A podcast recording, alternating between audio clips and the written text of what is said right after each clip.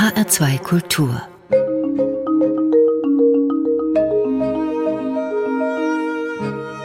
Doppelkopf am Tisch mit Mitu Sanyal. Mitu Sanyal ist Kulturwissenschaftlerin, Journalistin und Autorin, bis dato von Sachbüchern. Und jetzt hat sie ihren ersten Roman geschrieben, der heißt Identity und ist aus dem Stand zum Spiegel Bestseller geworden. Mein Name ist Rosemarie Tuchelt. Herzlich willkommen, Mitu Sanyal. Ich grüße Sie. Mitu Sanyal, Identity.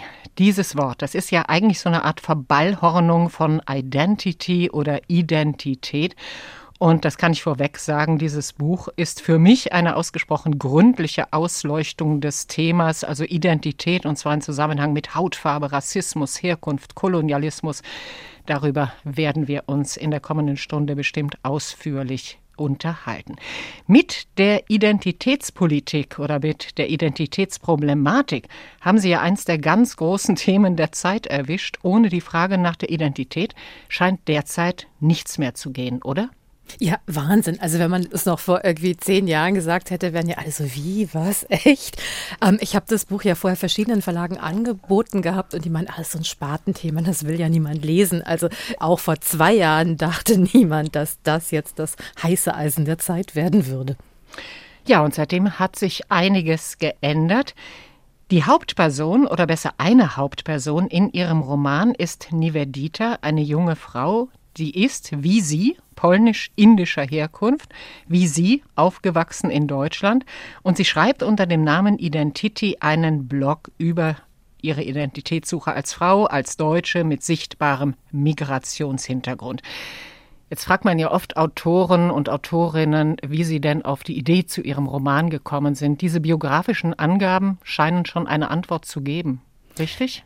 Ähm, ja und nein, weil dasselbe würde man ja niemals Heinrich Böll fragen, irgendwie, ah, Sie schreiben so häufig über WDR-Redakteure, die Männer sind und weiß, sind die vielleicht autobiografisch? Er war ja WDR-Redakteur. Ähm, also ja, es war mir wichtig, irgendwie ein Buch zu schreiben, in dem Menschen wie ich vorkommen, aber ich bin ja nicht Nivedita. Sie ist halt halb so alt wie ich.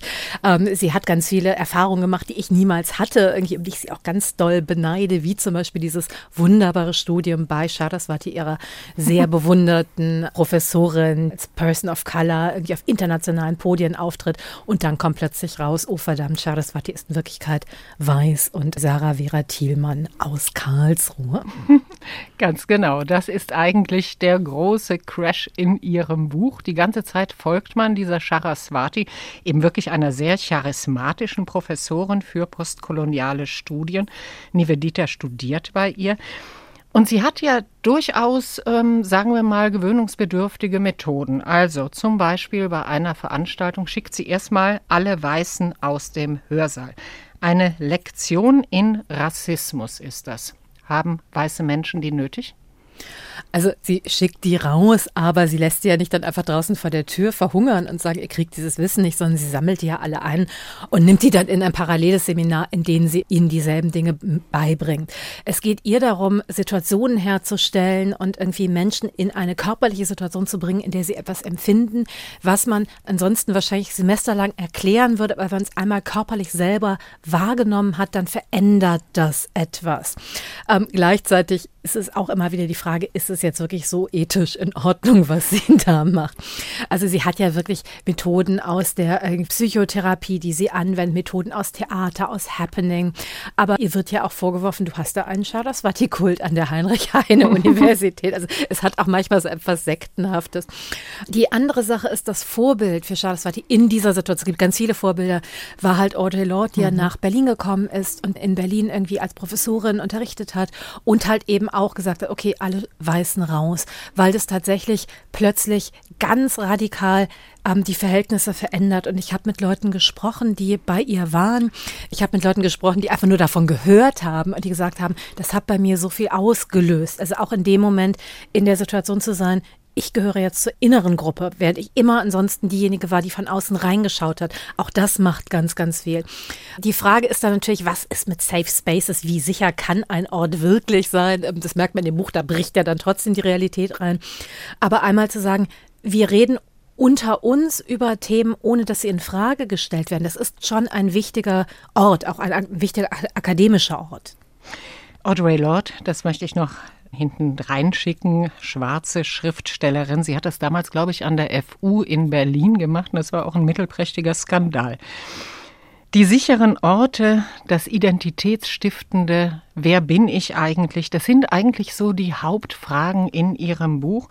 Und Saraswati geht da ja sehr dekonstruierend eigentlich dran, jedenfalls wenn es darum geht, um das identitätsstiftende Moment der Herkunft. Da gibt's ja jede Menge Binnenabgrenzungen, also je nachdem, wie dunkel die Haut ist, wie sichtbar die Herkunft aus einem anderen Kulturkreis ist. Ich denke, das ist bei Ihnen, wird auch im Buch so ein bisschen angesprochen, als Halbinderin, wahrscheinlich jetzt überhaupt nicht politisch korrekter Ausdruck, was anderes als bei einem sehr dunkelhäutigen Menschen. Genau, also Halbinneren, was heißt das überhaupt? Welche mhm. Hälfte von mir ist denn in mich die rechte? das ist die linke. Ähm, es ist ein Begriff, der kommt aus der Rassenlehre, also Halbinder, Viertelinner und so weiter. Aber wir haben keine anderen in Deutschland. Das sagt ganz, ganz viel darüber aus, dass wir uns überhaupt nicht damit auseinandergesetzt haben, dass es Menschen wie uns geben kann. Wir sind ja beides. Und diese Vorstellung gibt es in Deutschland eigentlich nicht. Und deshalb war es in meinem Roman so wichtig, dass Nivedita Mixed Race ist. Auch da haben wir kein deutsches Wort für, das nicht ganz, ganz mhm. schlimme mhm. Abgründe eröffnet bezeichnet. Und die Erfahrung von diesen Menschen in Literatur, also unter der deutschsprachigen Literatur, ist einfach nicht vorhanden. Also die gibt es dann so als Ausnahmen, irgendwie als tragische Figuren, die dann irgendwie Selbstmord begehen oder wahnsinnig werden oder so, weil Mischungen sind ja immer instabil, natürlich. Und meinen Eltern haben irgendwie die Ärzte noch gesagt, als meine Mutter schwanger war, ah, da müssen wir aber aufpassen, weil diese gemischten Kinder, die werden ja später mal zu Depressionen neigen. Und was ja, Dankeschön, super, das brauche ich jetzt während der Schwangerschaft, hurra. Und es ist aber nicht nur in der deutschsprachigen Literatur so, sondern sogar in der englischsprachigen, die ja das große Vorbild für meinen Roman ist, war der erste Mixed Race Ich-Erzähler, Hanif Qureshi, irgendwie, also in Der Buddha aus der Vorstadt, irgendwie sein Ich-Erzähler. Und das war 1990. Also vorher gab es uns in der Literatur nicht. Mhm. Ich habe auf Ihre Frage nicht geantwortet. Die Frage war danach, ob irgendwie es unterschiedliche Abstufungen von Hautfarben mhm. gibt. Ich finde es in Deutschland unglaublich solidarisch. Also es ist irgendwie eigentlich eher sehr, sehr offen ein irgendwie wir gehören alle dazu, was mich irgendwie sehr erleichtert. Das wird ja in Amerika ganz anders verhandelt. Oder auch am Anfang von Saraswati Seminar, dass dann irgendwie Leute sagen, sind wir denn jetzt POC oder nicht? Sind wir braun genug sozusagen? Für People of Color. Hm? Genau, und ähm, dass Saraswati ihnen dann sagt, okay, wenn ihr euch diese Frage gestellt habt, dann könnt ihr hier bleiben. Also es ist auf der anderen Seite ein sehr offener Begriff darin. Ja, aber es ist schon auch immer, finde ich, so eine ja leicht gereizte Stimmung, dass man auch ja das Richtige richtig sagt. Es fängt ja schon bei den Bezeichnungen an, also BIPOC oder ähm, POC oder schwarze Menschen. Eigentlich weiß man da immer gerade gar nicht, welche Bezeichnung aktuell ist, oder? Genau, was ändert sich ja auch dynamisch und dann weiß man wirklich nicht. Ich kriege ja selber auch nicht immer das Telefonat so, wir haben heute den Begriff geändert, ähm, weil es gibt ja nicht ein, eine Institution, die es festlegt. Und das Problem ist aber, dass diese Worte ein echtes Ringen widerspiegeln. Und also das ist das halt die Worte für Menschen wie mich. Als ich auf die Welt kam, war das Wort für mich Ausländerin, was natürlich einfach faktisch falsch ist. Ich habe nie in einem anderen Land lange gelebt. Ich bin keine Ausländerin. Und dann fing man an mit so irgendwie, weiß ich nicht, Gastarbeiterkind und Menschen mit Migrationshintergrund. Mein Mann irgendwie hat auch einen Migrationshintergrund, der hat sogar einen Migrationsvordergrund, der ist aus England nach Deutschland gekommen. Den fragt aber niemand nach seinem Migrationshintergrund, weil er weiß es. So. Und irgendwie all diese Begriffe sind unschön und BIPOC oder irgendwie POC ist halt der Versuch, eine Selbstbeschreibung vorzunehmen. Das Problem mit diesen Worten ist immer, sie müssen auf die Diskriminierungsgeschichte verweisen und gleichzeitig auf die Zukunft. Wo wollen wir hin? Also, weil die Utopie ist ja, dass es wirklich irgendwann keine Rolle mehr spielt. Aber wir sind ja alle Menschen. Aber weil die Welt so ist, wie sie ist, wenn wir halt nur auf die Zukunft verweisen, dann laufen wir ein bisschen Gefahr zu sagen, ach, ich sehe überhaupt keinen Rassismus, es gibt es überhaupt nicht. Und wenn wir nur auf die Vergangenheit verweisen, dann laufen wir Gefahr, es festzuschreiben. Und irgendwie, und beides ist schwierig. Das heißt, wir sind in diesem Spannungsfeld. Den wirklich endgültigen Begriff wird es wahrscheinlich erst geben, wenn wir in der rassismusfreien, glücklichen Welt leben. Bis dahin werden wir uns mit diesen unglücklichen Zwischenstadien begnügen müssen. Auch POC, People of Color, was soll denn das bedeuten? Ist natürlich auch totaler Quatsch. Der kleinste gemeinsame Nenner ist ja dann manchmal bei den People of Color, nennen wir sie jetzt einfach weiter so, gemeinsame Diskriminierungserfahrung. Und Shavaswati in ihrem Buch warnt davor, wenn man die Diskriminierungserfahrung zum identitätsstiftenden Moment macht, also das sozusagen zum Kern seiner Identität, dann ist die Gefahr ziemlich groß, dass man daran auch festhalten will. Genau, weil so funktioniert ja unsere Gesellschaft tatsächlich. Also wenn wir Rechte wollen, müssen wir erstmal sagen, wir sind eine Gruppe, es gibt uns. Und dann müssen wir sagen, wir sind eine Gruppe, die Diskriminierungserfahrungen macht. Und dann kann man auf Rechte und Antidiskriminierungsgesetze und so weiter klagen. Ne? Das, sind, das sind so die demokratischen Aushandlungsprozesse. Aber dadurch müssen wir uns mit unseren Diskriminierungserfahrungen identifizieren. Und die sind ja nicht wir, die kommen ja von außen auf uns drauf. Das ist ja Quatsch. So, was ist dann genuin wir? Und das ist wirklich ein schwieriger Prozess, auch dass man sich darin nicht fest, also ne, dass man nicht irgendwie in neuen Essentialisierungen, wir sind so ganz, an, natürlich sind wir nicht ganz anders, wir sind alle Menschen. Aber in der Welt, wie sie ist, gibt es Wirklichkeiten, die uns zu anderen machen, auch wenn wir nicht wirklich anders sind. Die Kulturwissenschaftlerin und Schriftstellerin Mitu Sanyal ist heute zu Gast im HR2 Doppelkopf. Ja, und Sie haben es schon ziemlich zu Anfang gesagt, beziehungsweise die Bombe platzen lassen. Charaswati, die charismatische Professorin, Inderin, ist gar keine Inderin, sondern eine durch und durch weiße Deutsche, Sarah Vera Thielmann. Ist denn jetzt, nachdem das herausgekommen ist, alles falsch, was sie vorher gesagt hat, weil sie eben eine Deutsche und nicht eine von Rassismus und Kolonialismus betroffene Inderin ist? Sie drehen da ja sozusagen die Identitätsschraube noch mal ein ganzes Stück weiter. Für Nivedita war es wichtig, eine Person in der Welt zu sehen, die ihr zeigt, du kannst indisch sein, du kannst Mixed Race sein, was auch immer und trotzdem charismatisch sein. Du musst nicht irgendwie ähm, bitte sagen, bitte darf ich mitmachen, sondern du kannst die Regeln selber schreiben. Und das macht ja Shardaswati. Und einfach diese Erfahrung, neben dieser Person zu sitzen, von der sie dachte, dass sie indisch sei, war für Nivedita ein eigener Wert und den brauchte sie auch. Und das hätte eben Saraswati nicht gemacht, wenn sie eine weiße Professorin gewesen wäre, die jetzt gesagt hätte, das ist die Forschung über Rassismus. Ja, aber mal unabhängig jetzt von dem Roman. Es gibt da ja auch tatsächlich ein faktisches Vorbild, Rachel Dolezal. Im Jahr 2015 kam heraus, dass sie eine Weiße ist, hat sich davor als Afroamerikanerin ausgegeben und auch für den NAACP, den National Association for the Advancement of Colored People, gearbeitet. Genau da war das Problem. Also kann jeder alles machen. In einer Welt, in der es keinen Rassismus gibt, in einer Welt, in der die ähm, Wunden von Rassismus geheilt sind, ja, natürlich. Also Race ist ein Konstrukt. Irgendwie absolut selbstverständlich. In der Welt, wie sie ist, ist es schwieriger. Ich würde nicht sagen unmöglich, aber es ist deutlich, deutlich schwieriger. Ähm, und auf viele dieser Fragen gibt es keine eindeutige Antwort. Ich habe ja inzwischen einen amerikanischen Verlag. Ich sage, das ist so radikal, so radikal. Du sagst am Ende nicht, ob es irgendwie richtig oder falsch war. Und ich so, aha, das ist radikal. Ich so, nee, das machen wir in Amerika nicht. Ich muss am Ende immer auflösen. Mhm. Und das fand ich ganz interessant, weil es ist halt beides. Es ist halt wirklich ein sich aneignen in einer nicht koscheren Form. Also da ist eine weiße Professorin, die ihren POC und BIPOC-Studierenden sagt, so, ich erkläre euch jetzt, was echter Rassismus ist, was natürlich auch echt eine harte Situation ist. Und auf der anderen Seite ist das, was sie ihnen beigebracht hat, wirklich sehr, sehr wertvoll. Wenn es mehr dieser Professorinnen gäbe. Und das ist ja die andere Sache. Wir leben in einem Bildungssystem, was sehr, sehr weiß ist. Es gibt viel zu wenig dieser Rollenmodelle. Wenn es mehr davon gäbe, wäre ihr Tabubruch auch nicht so groß. Also, weil dann würde es dann könnte man halt zu jemand anderem gehen und sagen, okay, du machst es jetzt so. Aber da es so wenige davon gibt, ist natürlich auch das Bedürfnis an sie umso größer. Und ich habe schon bei diesen ganzen Debatten immer das Gefühl, dass einzelne Personen, dass wir an ihnen etwas festmachen, was eigentlich strukturelle Probleme sind. Und die Strukturen, wenn die geändert wären, dann wären auch die Grenzüberschreitungen gar nicht mehr ganz so dramatisch oder wie in all diesen Fragen von Cultural Appropriation, also kulturelle Aneignung, wenn es jetzt um, also nicht, wenn es um Kulturraub geht, ne? das ist eine andere mhm. Geschichte und ich finde, mhm. die Benimbrons müssen dringend zurückgegeben werden, absolut. Aber wenn es irgendwie um, um nicht materielles Kultur geht, geht, um Ideen, um irgendwie Identitäten, dann sind all diese Debatten, wenn es um einzelne Fälle geht, immer falsch, aber die Debatten selber sind so wichtig, weil sie zeigen, mit welchen Machtstrukturen wir uns hier auseinandersetzen, mit welchen unterschiedlichen Voraussetzungen wir uns mit auseinandersetzen. Und was wir eigentlich machen müssten, ist, wir müssten die Voraussetzungen gerechter machen. Wir müssten die, die Machtverhältnisse deutlich auf den Kopf stellen. Hm, vielleicht noch zur Erklärung, die kulturelle Aneignung. Da geht es zum Beispiel darum, Cornrows, also bestimmte Frisuren zu haben als Weißer, was als Aneignung gesehen wird, aber auch die Übernahme des Blues beispielsweise durch weiße Musiker und vieles, vieles mehr. Ja, und damit kommen wir schon zur Musik.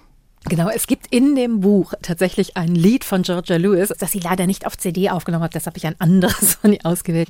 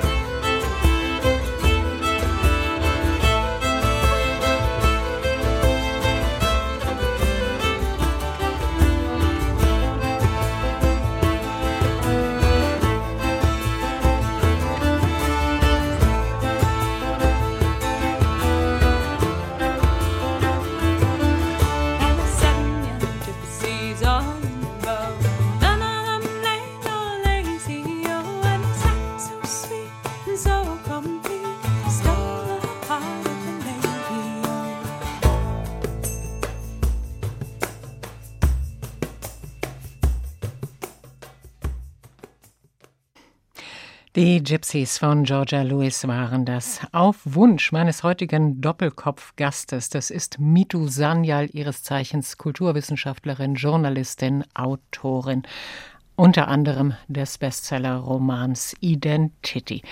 Über den reden wir vielleicht unverhältnismäßig viel, aber in diesem Roman steckt eben auch ganz viel, ja, antirassistische, antikoloniale Theorie, die diese sehr charismatische Professorin ihren Studenten auch näher bringen will. Saraswati sagt an einer Stelle, das Problem mit Rassismus ist, dass wir immer so tun, als sei es eine individuelle Eigenschaft und nicht ein System. Rosanja, Tatsächlich hat man den Eindruck, dass sich im Moment voller Freude, wenn wir jetzt erstmal bei der individuellen Eigenschaft bleiben, dass sich eben voller Freude auf jede anrüchige Formulierung gestürzt wird, ob ein Jens Lehmann in einer privaten Mail sich ziemlich vergreift und dadurch seinen Vorstandsposten beim HSV verliert oder eine Grüne sich öffentlich für den Berufswunsch als Kind entschuldigt, sie wollte Indianerhäuptling werden. Das hat alles schon so ein bisschen was von einem Ritual. Hilft das wirklich auf dem Weg in eine nicht rassistische Gesellschaft? Nein, natürlich nicht. Es ist halt auch eigentlich aber ein Zeichen dafür, wie dysfunktional wir als Gesellschaft sind, dass wir halt eben keine ähm, Debattenkultur haben. Wir haben auch keine Fehlerkultur, weil natürlich ist jemands E-Mail, muss man nicht drüber reden, irgendwie ist natürlich jenseits von allem, aber mhm. dass wir mhm. als einzige Reaktion darauf haben, weg mit dem. Das ist natürlich falsch. Also das zeigt halt auch, dass wir entweder so die Augen verschließen und sagen, gibt's nicht, gibt's nicht, gibt's nicht, oder okay, ihr dürft nicht mehr mitspielen. Und Was sollte man denn machen? Also wie wäre denn eine Fehlerkultur, die unsere Gesellschaft Gesellschaft weiterbringen würde? Naja, also überhaupt erstmal aus unseren Fehlern lernen zu können, uns ja nicht mehr weiterhin machen zu müssen. Also wissen wir bei Kindern, wenn die keine Fehler machen können, können die überhaupt nichts lernen. Dann werden die genau da bleiben, wo sie sind. Das heißt, es ist, um uns weiterentwickeln zu können als Gesellschaft oder der Gedanke, dass es einige von uns gibt, die nicht rassistisch wären. Wir alle sind in rassistischen Strukturen aufgewachsen, mit rassistischen Denkmustern. Wir alle müssen sozusagen uns selber dekolonialisieren und unsere Strukturen dekolonialisieren, in denen wir arbeiten und funktionieren. Und wir versuchen ja so ein bisschen an einzelnen Personen zu exorzieren, was aber wirklich eine gesellschaftliche Aufgabe ist. Und das glaube ich tatsächlich nicht nur, dass es in Antirassismuskreisen passiert, sondern das ist halt so, so machen wir es halt als Gesellschaft. Wer muss jetzt zurücktreten und dann ist die Sache in Ordnung. Aber natürlich ist dadurch nichts in Ordnung. Hat ja noch einen ganz anderen Nebeneffekt sozusagen. Also diese Verunsicherung, was ist denn jetzt richtig, was darf ich sagen? Kann ja gerade bei Menschen, die sich darüber nämlich Gedanken machen, auch dazu führen, dass sie dann eben gar nicht mehr drüber reden, oder? Genau, und dass die netten Leute eben nicht mehr weiterreden und dass dann die ähm, Boris Johnsons dieser Welt irgendwie natürlich genauso laut sagen, aber ich meine mal, und so ist das und man wird auch noch sagen dürfen. Ähm, bei einzelnen Leuten zu sagen, halt, das ist nicht in Ordnung und das sind Sachen, die habe ich jetzt mein Leben lang gehört und ich möchte an irgendeinem Punkt, dass es einen Stopp gibt, dass wir aufhören, diese Selbstverständlichkeit zu haben. Und das ist ja eigentlich der Grund dahinter, dass so hart auf einzelne Sachen reagiert wird, zu sagen, das ist irgendwie so selbstverständlich und wir müssen ein grundsätzliches Umdenken machen. Das ist richtig. Aber diese einzelne Person, die macht es in der Regel auch nicht aus irgendwie bösem irgendwie Wissen und Gewissen und weil sie jetzt jemand verletzen möchte. Also wir, wir leben, wir wachsen auf mit Worten, die wirklich grauenerregend sind. Die andere Sache, wenn ich über Strukturen rede, das hört sich immer so wischiwaschi an und dann haben Leute das Gefühl, oh Gott, irgendwie, es ist ja wie beim Katholizismus, wir sündigen immer, auch wenn wir nicht wissen, dass wir sündigen, dann das überfordert mich total. Was ich damit wirklich meine, ist, zum Beispiel in der Medizin sind Krankheitssymptome auf braune oder schwarze Haut nicht erforscht, einfach nicht erforscht. Wir wissen nicht, mhm. wie manifestieren sie sich da. Das heißt, letztes Jahr hat ein Medizinstudent im zweiten Semester mal ein Handbuch persönlich rausgegeben, dass man sich, wenn man sehr, sehr, sehr motiviert ist, persönlich irgendwie anschauen kann. Das ist aber im Medizinstudium nicht vorhanden. Und das egal wie antirassistisch Ärzte oder Ärztinnen sind, wenn sie es nicht gelernt haben, können sie nicht darauf achten. Wir haben Vorstellungen davon, welche Menschen besonders aggressiv sind. Das ist zum Beispiel bei der Polizei ein riesiges Problem, dass die immer sagen, wir sind doch nicht rassistisch. Und ich denke, nicht du persönlich bist ein böser Mensch, aber es gibt einfach in Deutschland Probleme mit Racial Profiling. Es gibt ein Problem damit, gegen welche Menschen im öffentlichen Raum besonders hart durchgegriffen wird. Und wenn du ein Gewaltmonopol hast, dann musst du dir besonders, besonders, besonders viel Mühe geben, aktiv antirassistisch zu sein, nicht nur ein guter Mensch zu sein. Und das ist das, was ich mit strukturellem Rassismus meine. Wir müssen unser Wissen verändern. Also das, was in Schulen unterrichtet wird, das ändert sich ja langsam, langsam, langsam. Dass Deutschland ja jetzt überhaupt erstmal gesagt hat, hm, Wir haben Völkermorde in unseren Kolonien begangen und wir müssen uns da jetzt langsam mal für entschuldigen. Das ist ein fundamental riesiger Schritt. Und vorher wurde immer gesagt, die Deutschen hatten keine Kolonien. Oder wir haben die alle ganz schnell verloren. Und dann denkt halt das eine oder das andere. Was denn hier? Das ist nicht richtig. Also so auf dieser Ebene, was ist kollektives Gedächtnis, dass wir denken, Deutschland wäre eine weiße Nation gewesen. Nein, das ist das Erbe des Faschismus. Vorher war Deutschland sehr, sehr heterogen. Es ist es jetzt wieder. Das war eine wirklich relativ kurze historische Zeit sehr, sehr weiß. Sehr, sehr weiß. Das heißt aber doch auch, man muss die Strukturen verändern, man muss dafür sorgen, dass Menschen mit dunklerer Haut nicht größere Probleme haben bei der Wohnungssuche, bei der Arbeit, bei der Polizei. Welche Rolle spielt denn dann die Sprache eigentlich? Wird das nicht völlig überbewertet? Also wir als Medien lieben Sprache, das ist unser Instrumentarium. Das heißt natürlich, wenn wir irgendeinen Beitrag über Sprache machen können, machen wir den. Die meisten Leute, die in Anführungszeichen Sprachpolitik machen. Die machen ganz, ganz, ganz viel Politik und unter anderem auch Sprachpolitik. Nach Sprachpolitik werden die immer gefragt. Sprache ist eines der Medien, mit denen wir irgendwie die Welt wahrnehmen. Das heißt, sie strukturiert uns die Welt schon auch vor. Also wenn wir irgendwie sagen, ach, es gibt Deutsche und es gibt Passdeutsch, das sind ja irgendwie ist ja eine Sprachform der Rechten, dann mhm. definieren wir bestimmte Deutsche, wie zum Beispiel mich, aus den echten Deutschen heraus. Da strukturiert Sprache unser Denken vor. Absolut. Aber, dass ich einen deutschen Pass habe, dass ich die Möglichkeit habe, die Staatsangehörigkeit von einem Land zu haben, das ganz lange gesagt hat, Deutsch kann es nur werden, wenn ein Vater Deutsch ist. Das war ja wirklich ein mhm. Blutsrecht. Und das ist ja ein riesiger Schritt gewesen. Also diese Rechte sind natürlich ganz, ganz, ganz wichtig. Und ähm, da kann ich dann auch manchmal leichter damit umgehen, wenn mir irgendwelche Rechten sagen, du bist ja nur Passdeutsche, weil die, die machen das, weil sie auf einem Rückzugskampf sind. Mhm. Also es ist auch die Realität, die Rechte irgendwie zu stärken, ist halt wahnsinnig, wahnsinnig wichtig. Aber Sprache macht eben auch etwas mit uns. Sprache macht etwas mit uns. Wolfgang Thierse hatte sich ja auch zu dem Thema gemeldet, der ehemalige Bundestagspräsident. Und der hat darauf hingewiesen, dadurch, dass wir immer mehr in immer kleinere Identitäten zerfallen, beziehungsweise das auch immer wichtiger nehmen, die Herkunft, die Identität. Wo bleibt da die Solidarität, also für bestimmte Dinge, die wir einfach alle brauchen? Ist das ein Problem? Ich finde tatsächlich, an dem Punkt würde ich mit ihm übereinstimmen. Irgendwie, wir brauchen Solidarität. Wir müssen viel mehr über Solidarität reden. Er sagt ja auch, wir brauchen eine Rhetorik der Gemeinsamkeit. Da stimme ich auch absolut mit ihm überein. Ich würde jetzt die Schuldigen dafür vielleicht nicht unbedingt in der Identitätspolitik zuerst suchen. Wenn Herr Seehofer als erstes, irgendwie, wenn er irgendwie Heimatminister wird, sagt, der Islam gehört nicht zu Deutschland, mhm. dann ist es, also das ist natürlich auch Identitätspolitik, aber aus einer anderen Seite, wenn halt irgendwie gesagt wird, oh, Migration ist die Mutter aller Probleme, ebenfalls ein Zitat von Herrn Seehofer, dann irgendwie hat das natürlich auch nochmal eine ganz andere Gewichtung. Dagegen richtet sich ja auch vieles, was Identitätspolitik genannt wird, das gesagt wird, wir wollen dazugehören. Ich glaube, wir brauchen diese partikulären Identitäten, um bestimmte Diskriminierungen zu beschreiben, ne? also um sie richtig analysieren zu können. Aber wir sind ja nicht ein Teil, ein Partikel, sondern wir sind ja immer das Ganze. Natürlich sind wir Menschen und sind in erster Linie uns auch sehr, sehr, sehr ähnlich. Aber es ist ja wie mit Feminismus.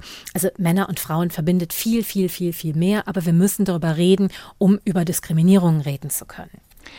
Mitu Sanyal ist zu Gast im HR2 Doppelkopf. Rassismus als System.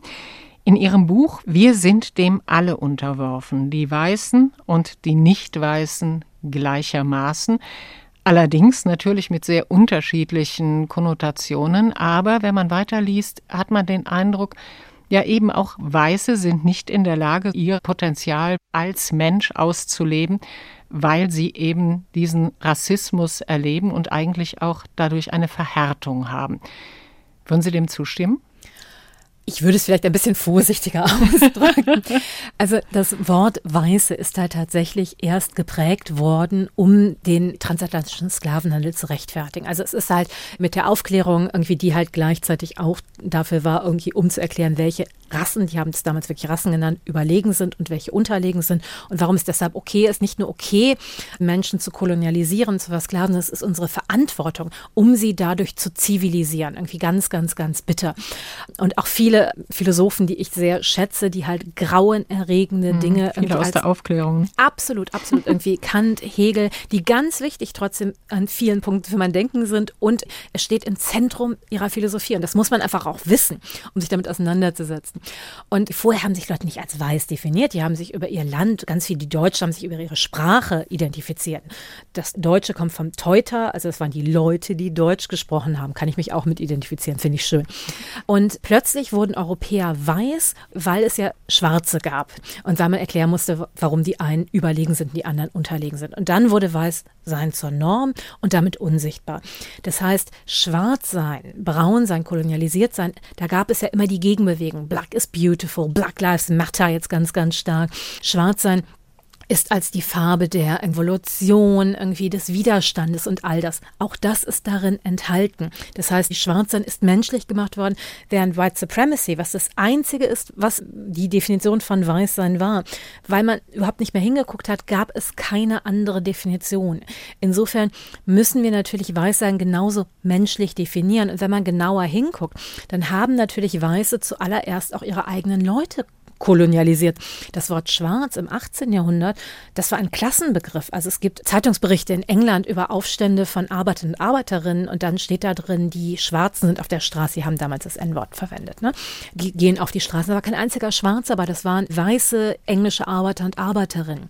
Und erst im 19. Jahrhundert wurde es halt ausschließlich für Hautfarbe verwendet. Das ist auch ganz interessant.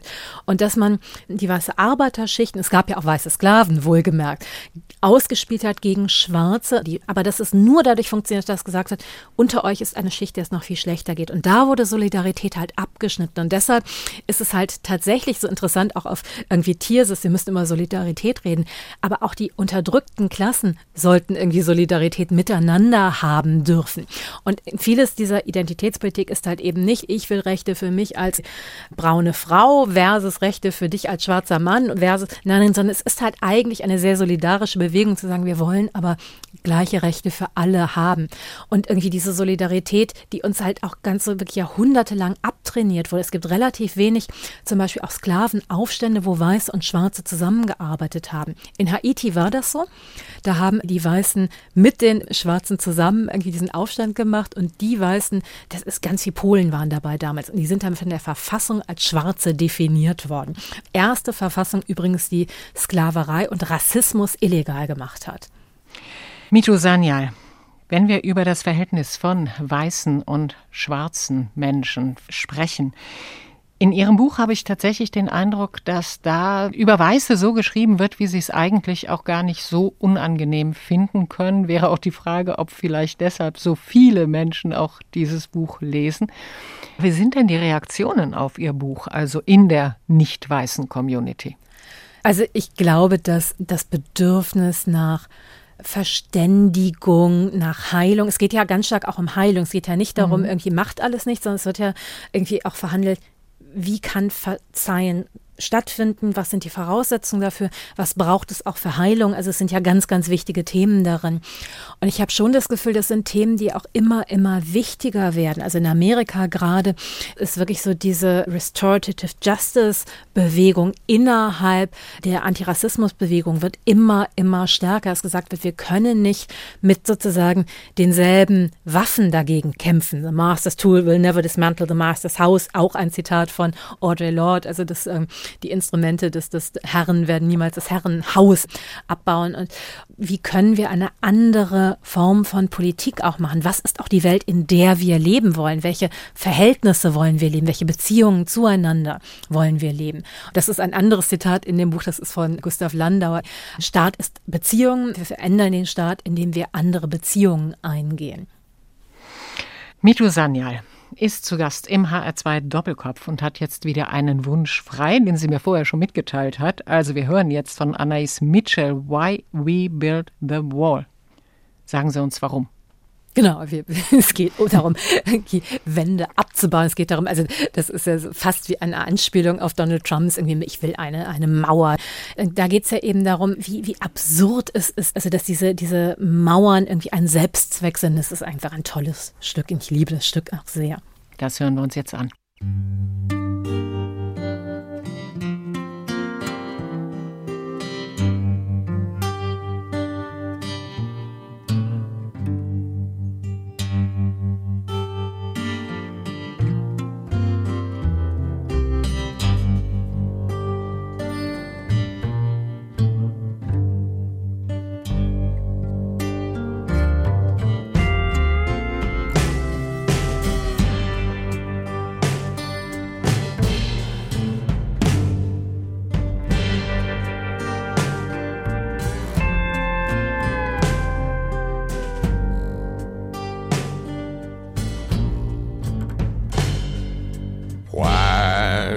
Build the wall? My children, my children, why do we build the wall?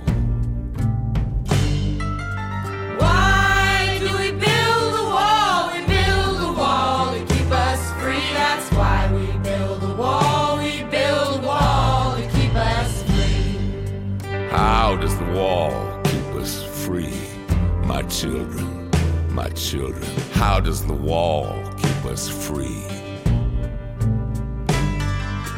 How does the wall keep us free? The wall keeps out the enemy. And we build a wall to keep us free. That's why we build a wall. We build a wall to keep us free. Who do we call the enemy? My children, my children. Who do we call the enemy?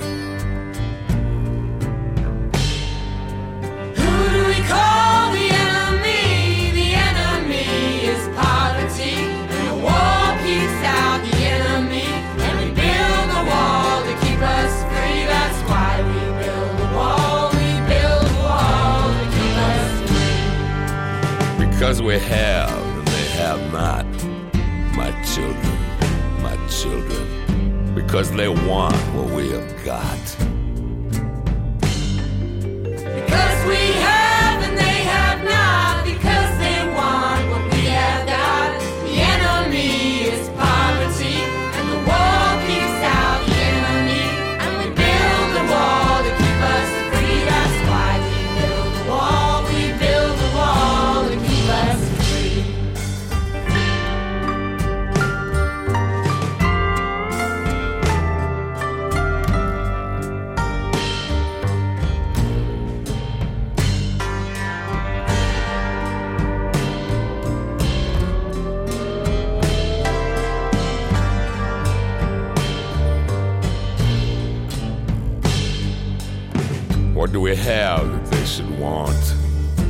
Children, my children. What do we have that they should want?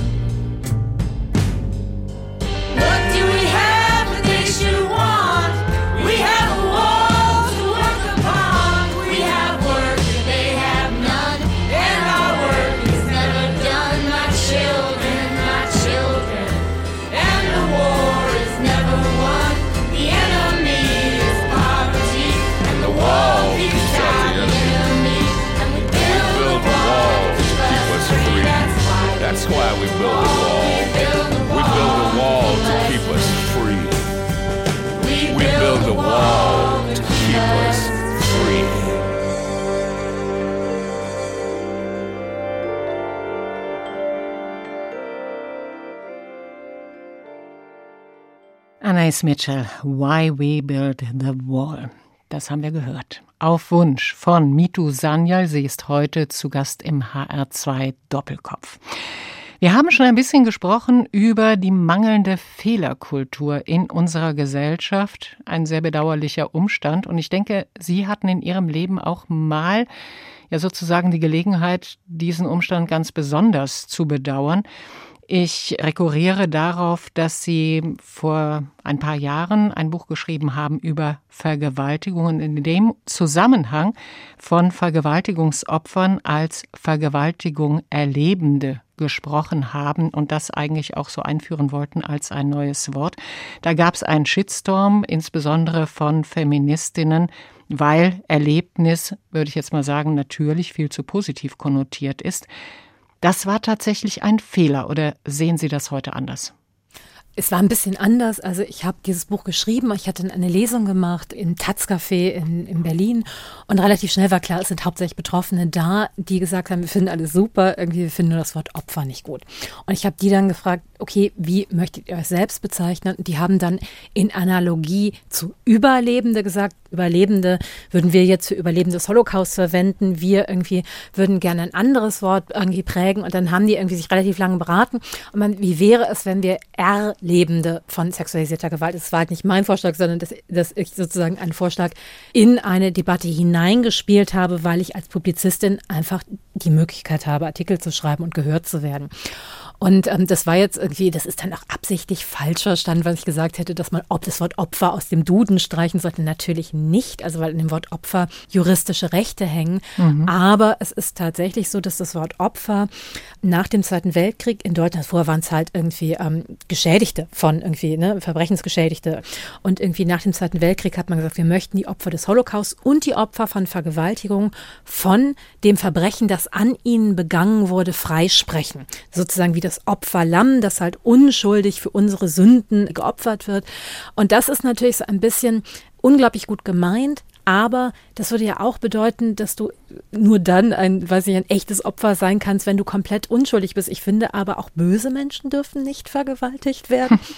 So, und, und das ist halt so ein ganz kleines bisschen auch dieses so, wer sind denn jetzt echte Opfer? Und das, das wird ja ganz viel auch in den Medien ausgehandelt. Wer ist ein echtes Opfer, dass sie halt absolut passiv sein müssen und auf allen Ebenen sozusagen fast performieren müssen, dass sie wirkliche Opfer sind, damit sie Rechte bekommen. Und das sind ganz viele Folgeprobleme. Und diese Auseinandersetzung ist mir immer noch wichtig, dass Leute sagen, das Wort Erlebende funktioniert nicht. Finde ich in Ordnung. Ne? Also ich, ich Man muss ein an- anderes Wort suchen. Genau, oder? aber einen weiteren Begriff zur Selbstbezeichnung der Menschen nicht irgendwie mit so einer Zwangspassivität, den die Menschen da empfunden haben. Das war der Grund, warum die das Wort Opfer nicht gut fanden. Frau Sanyal, die Abneigung gegen das Wort Opfer, die ist sehr deutlich geworden. Die durchzieht auch Ihren Rassismusdiskurs, oder? Ach Gott, das ist jetzt eine, das ist eine wirklich tolle Frage. Ja und nein. Also es ist tatsächlich so, dass wir so ein bisschen einen paternalistischen Rassismusdiskurs ganz lange hatten in Deutschland. Die armen Opfer, die können auch nicht für sich selbst sprechen, deshalb müssen wir für die sprechen. Ganz lange war es ja so, dass Menschen wie wir nicht mitsprechen durften, dass uns gesagt wurde, ihr seid so betroffen, ihr könnt nicht objektiv darüber reden. Bis in die 1990er, noch lange in die 1990er war das übrigens so. Und jetzt, wo man sagt, jetzt dürfen aber nur noch irgendwie POCs darüber reden, das ist ja eigentlich die Gegenbewegung zu einem, wir durften gar nicht darüber reden. Also deshalb ja, aber auch tatsächlich irgendwie, du musst ja immer das gute Opfer darin sein. Du musst nicht dankbar sein als Migrantin. Natürlich gibt es ganz viele Ebenen, wo ich irgendwie abstrakt dankbar bin, aber du darfst auch wütend sein darauf, irgendwie auf eine Gesellschaft, die dir bestimmte Rechte abspricht, auch wenn du natürlich total froh bist, dass du hier leben kannst und dass du fliehen konntest. Dass all das nebeneinander da sein darf, dass man nicht die ganze Zeit sagt, danke, danke, danke, ich musste nicht sterben. Und auf der Ebene ist halt wirklich auch der Opferdiskurs an bestimmten Punkten vergleichbar. Es gibt andere Dynamiken darin auch. Mitu Sanyal im HR2 Doppelkopf. Sie selber sind wie ihre Romanheldin Nivedita indisch-polnischer Herkunft in Deutschland groß geworden. Und noch etwas scheint sie mit Nivedita zu verbinden. Die hat nämlich auch keine Verbindung zu den Heimatkulturen ihrer Eltern. Sie haben einen Podcast gemacht, da geht es um verlorene Sprachen. Bei Ihnen die Sprache Ihres Vaters, Bengali. Sie sprechen die Sprache nicht, ne? Genau, also ich spreche so dramatisch wenig, dass man da nicht von Sprechen reden kann. Ich kann sagen, Ami Bangla Chikichi, das heißt, ich lerne Bengali, was eine Lüge ist. Wie kommt es dazu? Warum haben Ihre Eltern bzw. Ihr Vater Ihnen das nicht mitgegeben? Genau, weil es ist halt eben nicht eine persönliche Entscheidung, sondern das ist wirklich irgendwie eine gesellschaftliche Entscheidung. Und deshalb war es für mich so wichtig, diesen Podcast zu machen, mit anderen Menschen zu reden. Vatersprachen werden einem in der Regel weniger beigebracht als Muttersprachen. Empirisch irgendwie ist es so. Wenn die Vatersprache dann eine der nicht begehrenswerten Sprachen ist, wie irgendwie nicht Französisch oder nicht Englisch oder so, dann sinkt die Wahrscheinlichkeit nochmal radikal ab. Und bei einer Sprache wie Bengali ist sie halt extrem gering, dass diese Sprache gelernt wird. Und bei meinen Eltern war das damals wirklich so, dass alle denen gesagt haben, oh, bringt dem Kind nur eine Sprache bei, sonst lernt es keine Sprache richtig. Ist natürlich totaler Quatsch. Also wissen wir, nein, nein, je mehr Sprachen du als Kind sprichst, desto besser linguistisch ist es für dich. Aber es ist ja immer noch so, dass dann der berühmte Fall der Lehrerin aus Neukölln, die sich darüber beschwert, dass die Schüler und Schülerinnen in der Klasse zu Hause nicht Deutsch sprechen. Man denkt, ja, die wachsen zu Hause automatisch bilingual auf. Warum wird der Blick auf bestimmte Sprachen, warum ist das ein Blick, der nach Defiziten sucht? Und bei anderen Sprachen ist es ein Blick, das sind Chancen für uns, das ist ein Plus für uns als Gesellschaft. Müssten wir nicht diesen Blick auf alle diese Sprachen haben? Wie genau würden Sie denn bezeichnen diesen Verlust? Also Sie sprechen ja von verlorenen Sprachen, da steckt schon auch der Verlust drin. Wie empfinden Sie diesen Verlust, diese Verbindung sozusagen zur Kultur Ihres Vaters eher nicht zu haben? Also was die Sprache angeht, ist es halt wirklich schmerzhaft. Bengalen lieben ihre Sprache. Es gab in Bangladesch, mein Vater kommt aus Bengalen, ist Westbengal aus Kalkutta, aus Indien, aber irgendwie Bangladesch, was ursprünglich ein Land war, ist ja an Pakistan wieder nach der Teilung Indiens gegeben worden. Und die durften ihre Sprache nicht mehr sprechen. Und die, die Freiheitskämpfer sind Menschen wirklich dafür gestorben, ihre Sprache sprechen zu können. Und ich habe sie nicht mehr gelernt. Also es ist tatsächlich, dass dadurch mein Vater sozusagen meine Verbindung zu Indien ist. Und das ist ja immer schwierig. Also weil wir müssen ja unsere Verbindung zu der Welt eben nicht nur, auch, aber nicht nur über unsere Eltern bekommen. Und ganz viel Literatur, ich konnte die ganzen Kinderbücher, die er gelesen hat, konnte ich nicht lesen. Und das ist sehr, sehr traurig. Natürlich gibt es trotzdem ganz viele Verbindungen. Es ist ja nicht der einzige Weg. Englisch ist die Hauptsprache. In Indien ganz lange war es irgendwie die Staatssprache, weil es gab ja Kolonialismus. Die mussten ja alle Englisch sprechen. Das heißt, ganz viele der wichtigen bengalischen Literatur ist natürlich auch ins Englische übersetzt oder die großen indischen Autoren und Autorinnen schreiben ja auch zum größten Teil inzwischen auf Englisch. Also natürlich gibt es eine Möglichkeit. Es gibt ganz viele andere Berührungspunkte. Aber wenn ich meine Familie besucht habe, gerade die älteste Schwester meines Vaters, die so die wichtigste Figur in seinem Leben war, die ihn mit großgezogen hat, die spricht sehr schlechtes Englisch. Und mit ihr konnte ich halt dann auch wirklich schlecht kommunizieren. Das heißt, wir haben immer voneinander gesessen und uns gegenseitig Lieder vorgesungen, weil das funktionierte. Und das war so die, die einzige Möglichkeit des darin kommunizieren können. Du musst es dann über andere Wege machen. Wenn Sie nach Indien gehen, dann werden Sie doch dort doch wahrscheinlich als sehr hellhäutig wahrgenommen, oder? Also das ist dann das Ausrufezeichen. Wahrscheinlich gehört sie zu einer höheren Kaste. Also auch da ist ja die gesellschaftliche Hierarchie sehr nach Hautfarbe ausgerichtet. Ja, wobei, also mein Vater ist Brahmane irgendwie. Das Ja, hat irgendwie höher geht's eh nicht. Höher geht's sowieso nicht. Na ja, gut, es ginge noch reich. Also das, das ist jetzt nicht der Fall. Aber es ist tatsächlich so, in Indien lieben dich alle, wenn du hellhäutig bist. Und wahrscheinlich bin ich dann für indische Verhältnisse noch nicht einmal hellhäutig genug. Das ist wirklich sehr, sehr bitter, auch wenn man sich so die Geschichte der Hautbleicher anschaut, wie viele Menschen immer noch an Hautbleichern sterben, also wie viel Chemie da drin ist, also wie die Folgen von Kolonialismus auf Körper zugreifen und wie weit das verinnerlicht ist. Es ist ja nicht der neben dir steht und sagt, du musst jetzt deine Haut weißer machen, sondern es ist ja irgendwie, wir nehmen es in uns herein und wir wissen, das ist gut und das ist nicht schön. Und, und das ist wirklich ein, also Körper und, ähm, und Rassismus und die engen Verflechtungen ist wirklich nochmal ein ganz eigenes Thema. Können Sie das verstehen, dass Menschen, die einfach nicht diesen Hintergrund haben, auch ein bisschen neidisch sind, dass sie so verankert sind, trotz allem und trotz aller losen Verbindungen vielleicht auch nur in der Welt unterwegs sind, nicht unbedingt als Touristen, sondern immer irgendwie noch mit einem Kontakt zu Einheimischen, die ihnen die Welt dort ganz anders erklären können? Ach, das ist ganz schön. Also, weil irgendwie, ich glaube tatsächlich, dass es ein Bedürfnis danach gibt. Und das ist ja eine der Sachen, die, die ich auch sage. Also, sobald wir Deutsch sein als größer definieren, also eben nicht Deutsch sein ist nur weiß sein, sondern natürlich ist Deutschland ein Einwanderungsland. An dem Punkt müssen ja auch weiße Deutsche nicht ausschließlich irgendwie weiß sein. An dem Punkt dürfen wir alle auch mehr sein. Und auch das ist, also wir alle haben ja etwas zu gewinnen. Es ist ja nicht, dass nur eine Gruppe etwas gewinnt, sondern wir alle wachsen ja darum. Mito Sanyal, zu Gast im HR2 Doppelkopf. Die Sendung geht jetzt langsam zu Ende. Ich bedanke mich ganz herzlich fürs Gespräch. Mein Name ist Rosemarie Tuchelt und wir haben noch einen Musikwunsch von Ihnen. Und da lese ich ab Imagine Village, My Son John. Ich kannte eigentlich keinen der Titel, die Sie ausgesucht haben. Sagen Sie uns doch auch jetzt, worum es da geht und weshalb Sie ihn ausgesucht haben. Genau, Imagined Village ist ein Antikriegslied, was mir irgendwie ein ganz persönliches Anliegen ist. Ich finde, der Pazifismus ist etwas, was inzwischen fast ein Schimpfwort geworden ist. Es ist ein Krieg, dass irgendwie jemand darum trauert, dass sein Sohn John aus dem Krieg zurückkommt und irgendwie keine Arme, keine Beine mehr hat. Okay. Also wirklich ein, eigentlich ein ganz tragisches Lied, aber es hat eine trotzdem sehr fröhliche Melodie. Ich bedanke mich nochmals ganz herzlich fürs Gespräch bei Mito Sanyal. Und wir hören jetzt von Imagined Village, My Son John.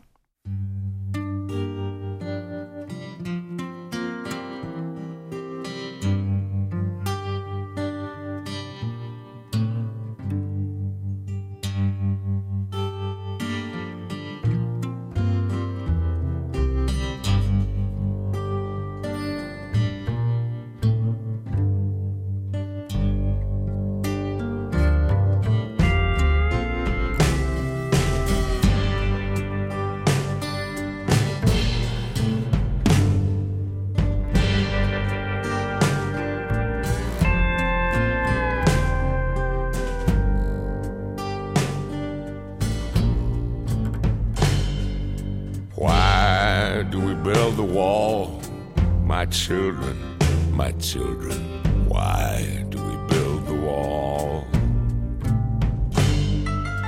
Why do we build the wall? We build the wall to keep us free. That's why we build the wall. We build the wall to keep us free. How does the wall keep us free? My children, my children, how does the wall keep us free?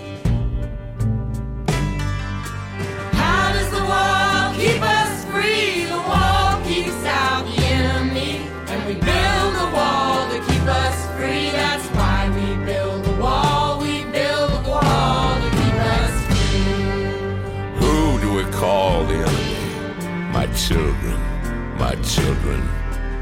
Who do we call the enemy? Who do we call the enemy? The enemy is poverty. And the wall keeps out the enemy. And we build the wall to keep us free. That's why we build the wall. We build the wall to keep us free. Because we have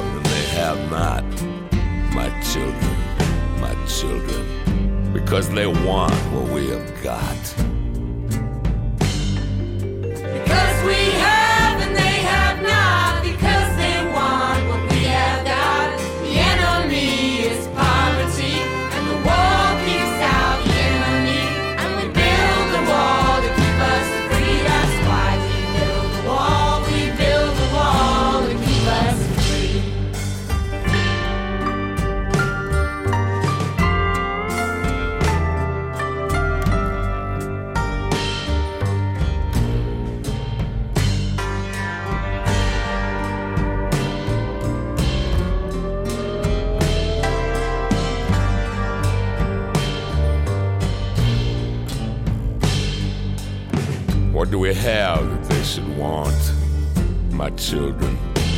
children.